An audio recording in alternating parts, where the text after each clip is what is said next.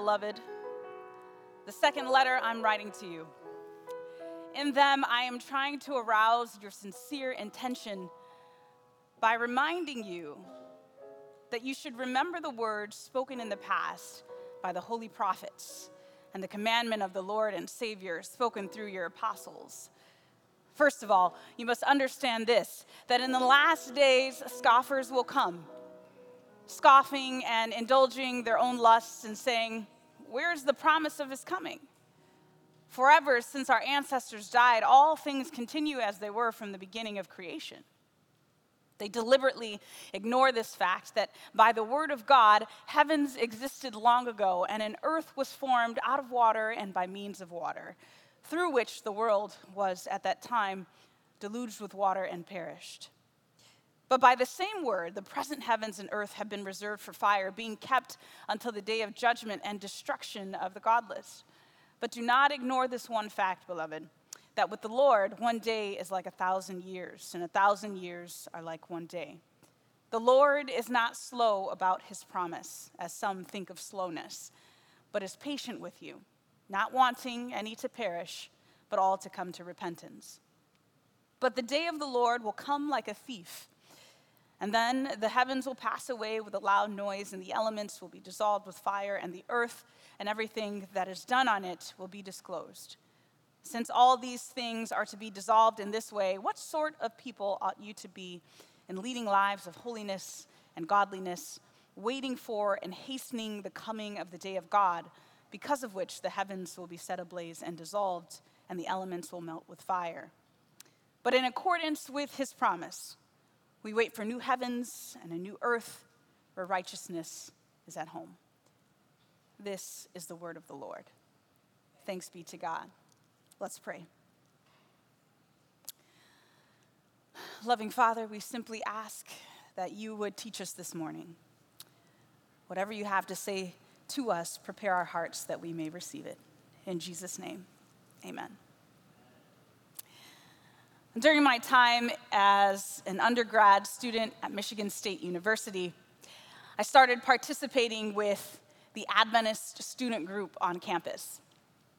And so each semester, we would hold a campus wide evangelistic series. And we named it a number of different topics, and we'd cover um, some uh, Seventh day Adventist fundamental doctrines, and we'd cover uh, prophecies from Revelation, et cetera. And we had flyers and handbills made, and fortunately we, fortunately, we had a number of students in design, and so we were always able to get some edgy uh, uh, flyer or handbill. And our mission was to go around and pass them out to individuals on campus, to our friends, and try and recruit people to attend these meetings. And, you know, the handbills were done well, but sometimes I think the picture was a little aggressive, right? We had a lion that was majestic but also ferocious, and like these big beasts, and, you know, to the, uh, to the eye that was unfamiliar. It could be, you know, received as quite jarring or cool or scary. anyway, so we had these handbills, we passed them out. In my final year of undergrad, I took uh, a children's literature class. And before class started, I took these handbills and I co- covertly placed them on each table before anyone arrived. And Class is about to begin, people start uh, milling in, and the professor is walking by the tables and he sees one of the handbills and he stops. There's this big lion on there. And he pauses for a moment and he stares at the handbill. And he says, Whose are these? I said, They're flyers for, for a seminar that's coming up. You should come. And so he stopped and he thought for a minute.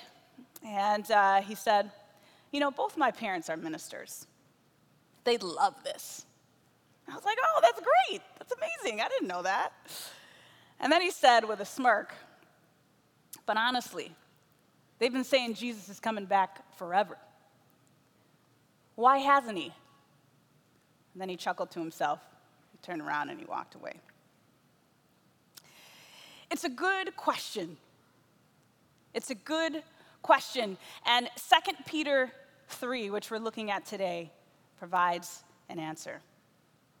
The letter of 2nd Peter is the second letter that Peter writes to the new believers, to the early church.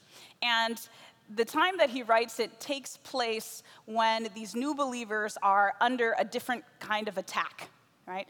In 1 Peter, at that time, they were under attack of persecution just in, in Rome. And this time, false teachers have arisen, and well, people labeling themselves as teachers and muddling the theology.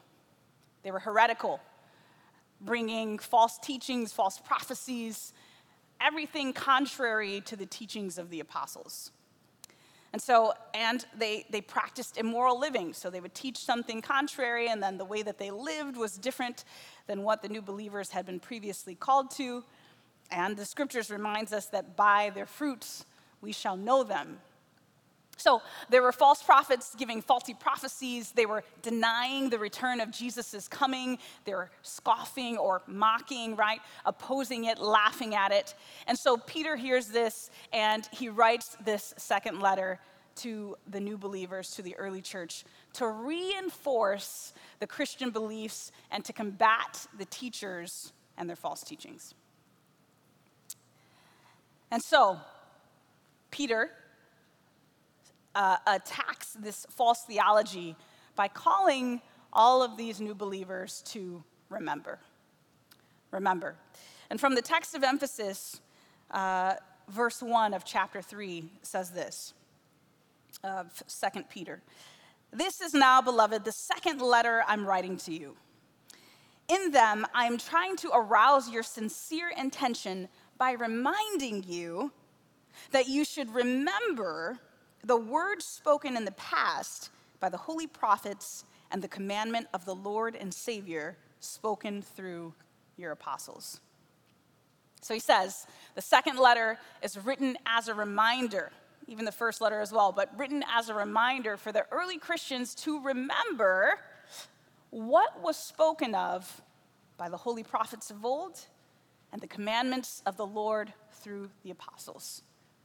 We had a number of prophecies in, in the scriptures in the Old Testament, messianic prophecies, Isaiah 53, the Messiah to come, he would die for us, Isaiah 9, etc., even from Genesis, Genesis 3:15. Remember. But if you look at chapter 1 of 2 Peter, it gives us a little more detail uh, uh, about what Peter is speaking about in those two verses. Uh, First Peter, excuse me, 2 Peter chapter 1, verse 16 says this. For we do not follow cleverly devised myths. Remember, we're talking to people who are uh, hereticals, who are bringing in false teachings. So he says, We do not follow cleverly devised myths when we made known to you the power and the coming of our Lord Jesus Christ. But we had been eyewitnesses of his majesty. It's like we've seen it. For he received honor and glory from God the Father when that voice was conveyed to him by the majestic glory, saying, This is my Son, my beloved, with whom I am well pleased. We ourselves heard this voice come from heaven while we were with him on the holy mountain. Right? So he's like, Remember the apostles' teaching, which you, which you received from the Lord, right? And we are eyewitnesses. This is what we're telling you. Verse 19.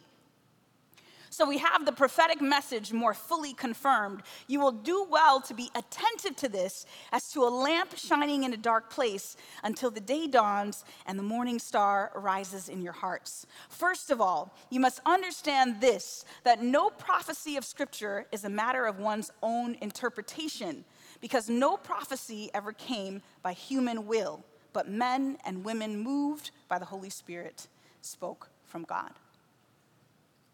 So he says, Look, prophecy is not something private.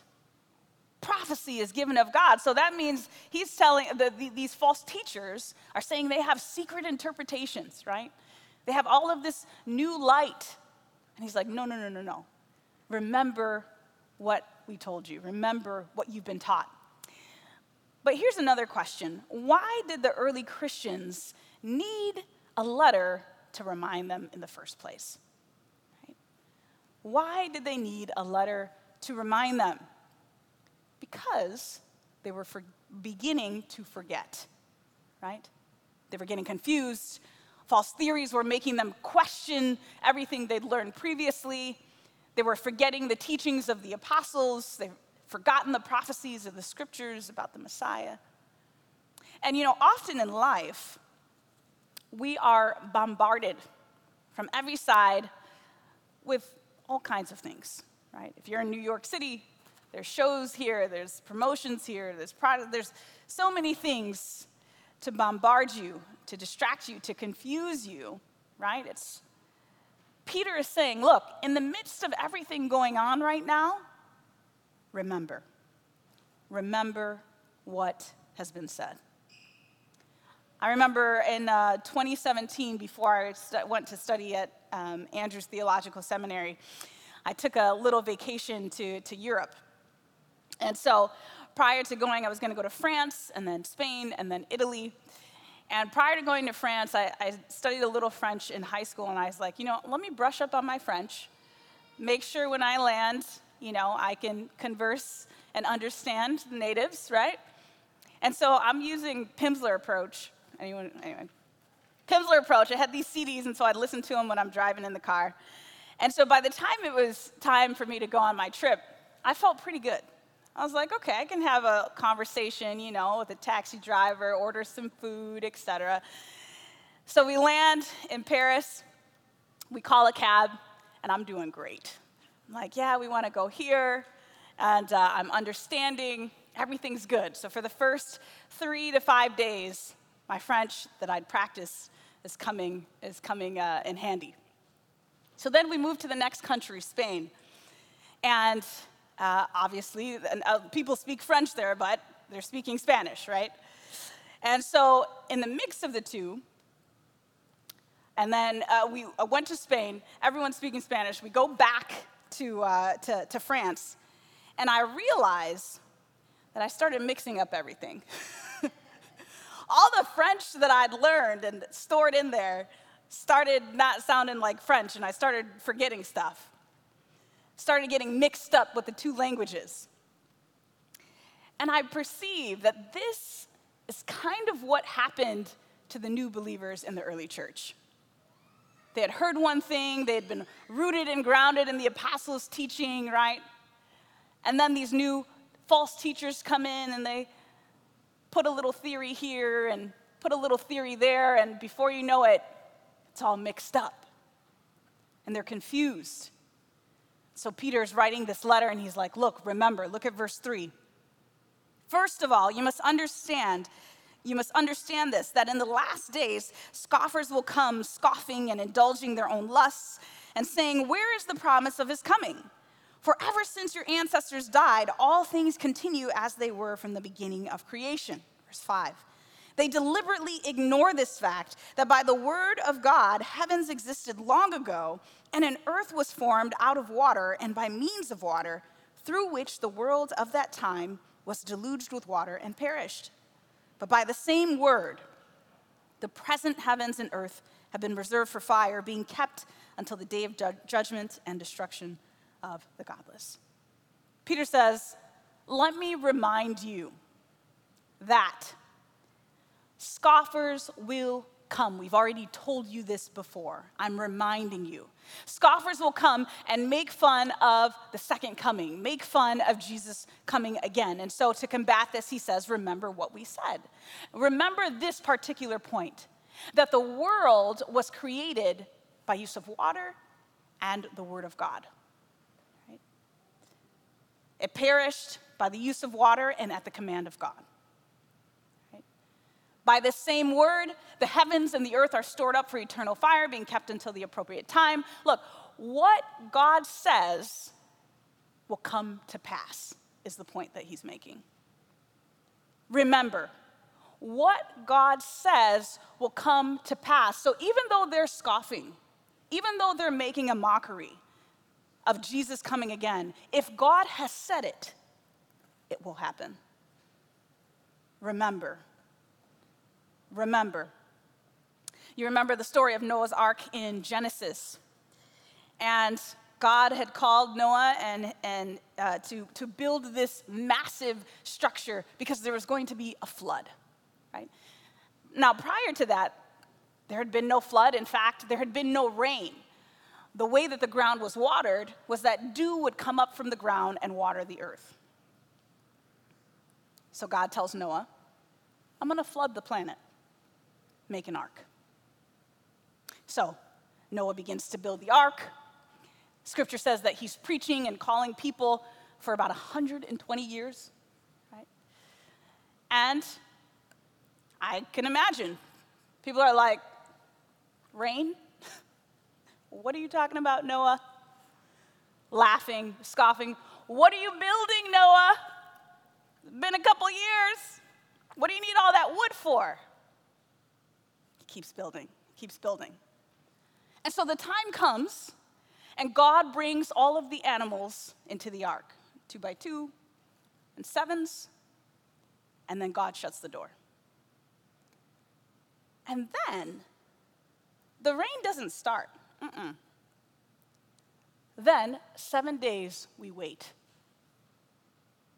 So you can imagine anyone who didn't get on the ark, they're like, all right, where's the rain, Noah? Where's the rain? They go about their lives. And then on the seventh day, starts raining. What God says will come to pass. And then think about it. If it didn't, if God's word did not come to pass, how could you have faith? How could you have faith in it? What are the implications of God's word not coming to pass? All of us should get up and walk out. If God's word is not dependable, if God's word is not sturdy, if it's not trustworthy, our faith is in vain. There's nothing left to stand on if human beings are unstable and God is also unstable. What God says will come to pass. It's interesting sometimes that uh, Christians, we or believers, we, we have an easier time believing that God can forgive sins, but he may not be coming again. That one seems a little hazy. Or God can do this for my finances, or God can do this for my family, but him coming again, man, uh, that one's a little, a little shaky. But what God says will come to pass. Look at verse 8. Turn my page here. But do not ignore this one fact, beloved, that with the Lord, one day is like a thousand years, and a thousand years are like one day. The Lord is not slow about his promise, as some think of slowness, but is patient with you, not wanting any to perish, but all to come to repentance. But the day of the Lord will come like a thief, and then the heavens will pass away with a loud noise, and the elements will be dissolved with fire, and the earth and everything that is done on it will be disclosed. So, my college professor that I told you about, he had smirked, he had chuckled about the returning of Jesus. And according to 2 Peter 3, verse 9, it tells us why there's a delay. It tells us why there's a delay. The delay is really because of mercy. That's the delay. The delay is because of God's mercy. That's why he's late. God is never late, but his mercy, it's not time. I'm going to wait. It's delayed because the experience of repentance is part of the process of how one begins to experience the gospel the gospel of Jesus Christ. What does that mean? Repentance, repentance is not something one can force or one can initiate of their own doing. Acts chapter 11, verse 18 says, God grants repentance. What is repentance? If I could put it in my own words for you, the, it's the experience of being sorry for selfishness and turning toward other centeredness or love. This is a work of God. It's something that God grants to people more love in your heart, right? It's a gift. And so God works on humanity, through humanity, through the power of the Spirit to lead each one of us to a revelation of ourselves and a revelation of Himself. And thus, repentance. Jesus hasn't come yet because God is still working. He's still working, He's not done. God is still working. Salvation is a work of God. We sometimes use uh, uh, language as church and ministry. We saved this soul, or we saved the, you didn't save any souls. God is working. God saves souls. God leads people to repentance. The entire work of salvation is God led, God initiated. I'm just here. I just go. Jesus said, My Father works and I work. People don't come to repentance on their own, they come to repentance because of God. They come to a deeper revelation of who God is, of love, because of God Himself. Jesus was talking to his disciples and he asked, uh, he asked them, Who do men say that I am? And they said, Oh, they say that, you know, you're, you're uh, Elijah, you're this, you're the prophet, you're this. And then he says to the disciples, Who do you say that I am? And Peter turns to him and said, You're the Son of God, the Messiah. And he says, No one has revealed this to you except my Father in heaven. God is working. God is still working. God's delay is not because he isn't coming, but because he is coming and he's doing an extensive work in the process. And once he does come, that's the conclusion of the story of the earth as, as we know it. But then God recreates a new heaven and a new earth. And so, when this gospel of the kingdom has been preached to the ends of the earth, says Matthew 24, then shall the end come. God has come. What is this gospel of the kingdom? God has come to restore the broken relationships between himself and humanity, and humanity amongst each other. And he did this by an act of love through the death on the cross. He exemplified what that looks like to live your life on behalf of others, even to death.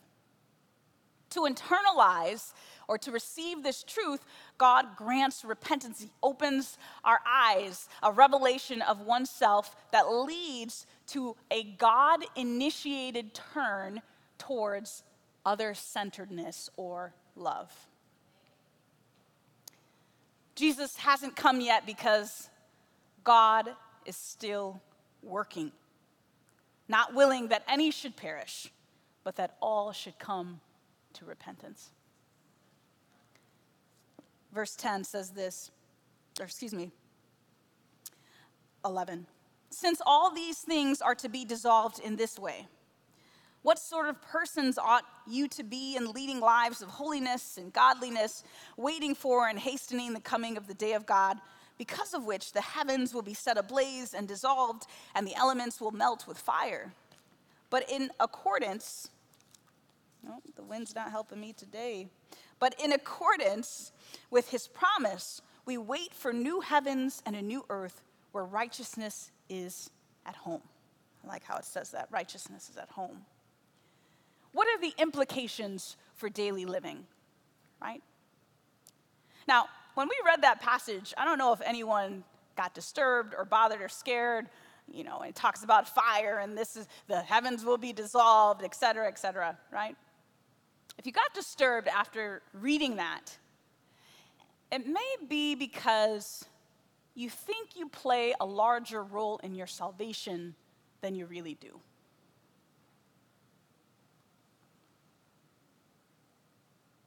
You shouldn't be scared. You shouldn't be worried. Remember, salvation is a work of God, not you. Change in your daily living is a work of God, not of you, not of sheer willpower. Daily righteous living is a constant surrender to God who helps you live that out. Taming your anger, overcoming patience, just being kind. You know, some people are grumpy, they just walk around grumpy all day, every day. You need victory. Letting go of pride, learning to be considerate of others. Some of us, we're just selfish. Don't think of anybody but ourselves. God can help you. Self control. I need help with that one. God can help me.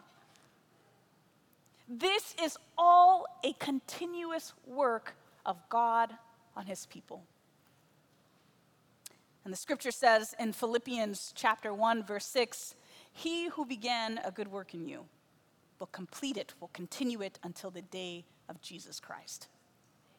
And we know, according to what Peter has described here, what God says will come to pass. What God says will come to pass.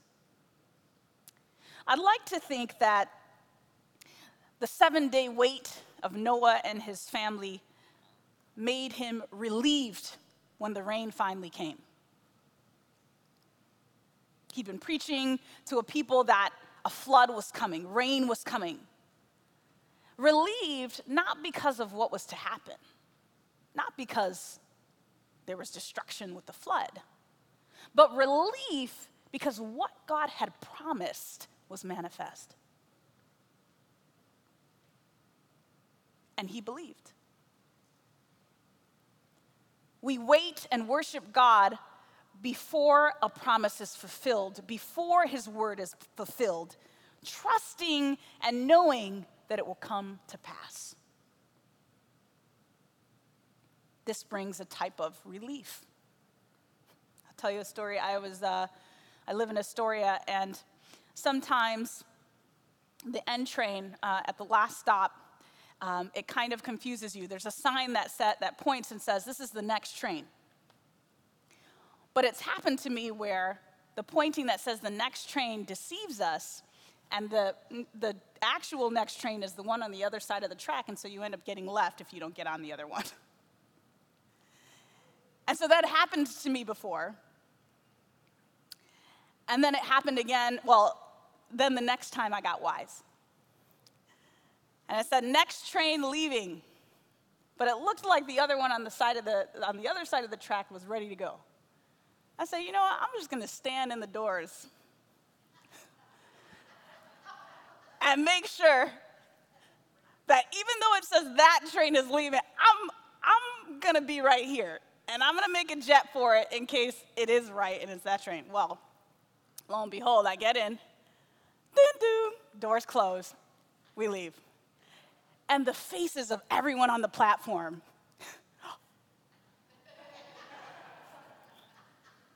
like, should have gone on. No. joking, joking. New York, you know, I can't depend on the MTA. All right. Um, anyway, saying that to say, why was I telling you that story? Saying that to say, saying that to say, trust before it comes, right? Trust before it comes. trusting that God's going to do what he said he would do, is a lesson of a lifetime. That is the journey of faith. That is the believer's lesson every single day. What has God said, and do I believe it? And do I live like I believe it? He says some things like, I will never leave you nor forsake you. He says, I will give you a new heart of flesh and replace the stony heart. He says, Fear not, for I am with you. He says, I will keep them in perfect peace whose mind is stayed upon me because they trust in me. If you're looking for peace, then he says, Come, come to me, all you who are weary, who are tired, who are burdened, and I will give you rest. He says, If we confess our sins, he is faithful and just to forgive us of our sins and to cleanse us from all unrighteousness. Are you living like that? He says, Behold, I'm coming quickly. Then the angels talking to the disciples, they said, Look, this same Jesus will come in the same way he has left. God will do what he says he will do. You may have to wait,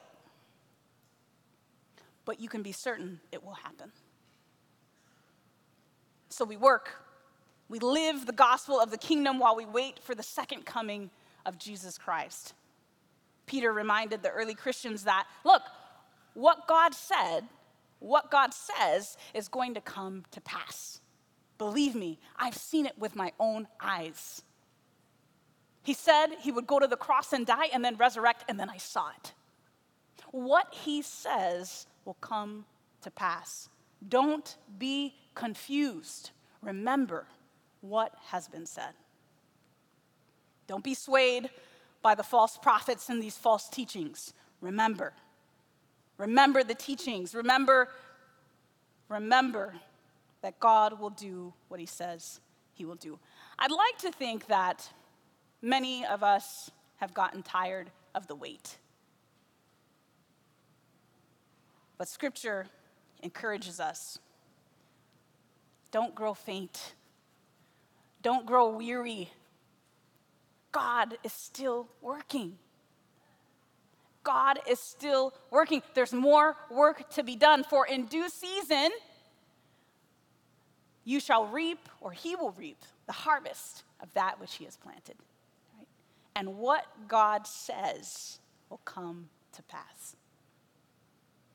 Do you believe that?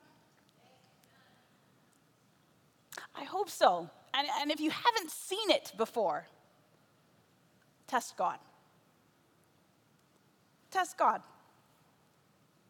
Do you believe God's word is sturdy enough to stand on? I hope so. I hope so. I'll pray that God will make this our experience. God bless you.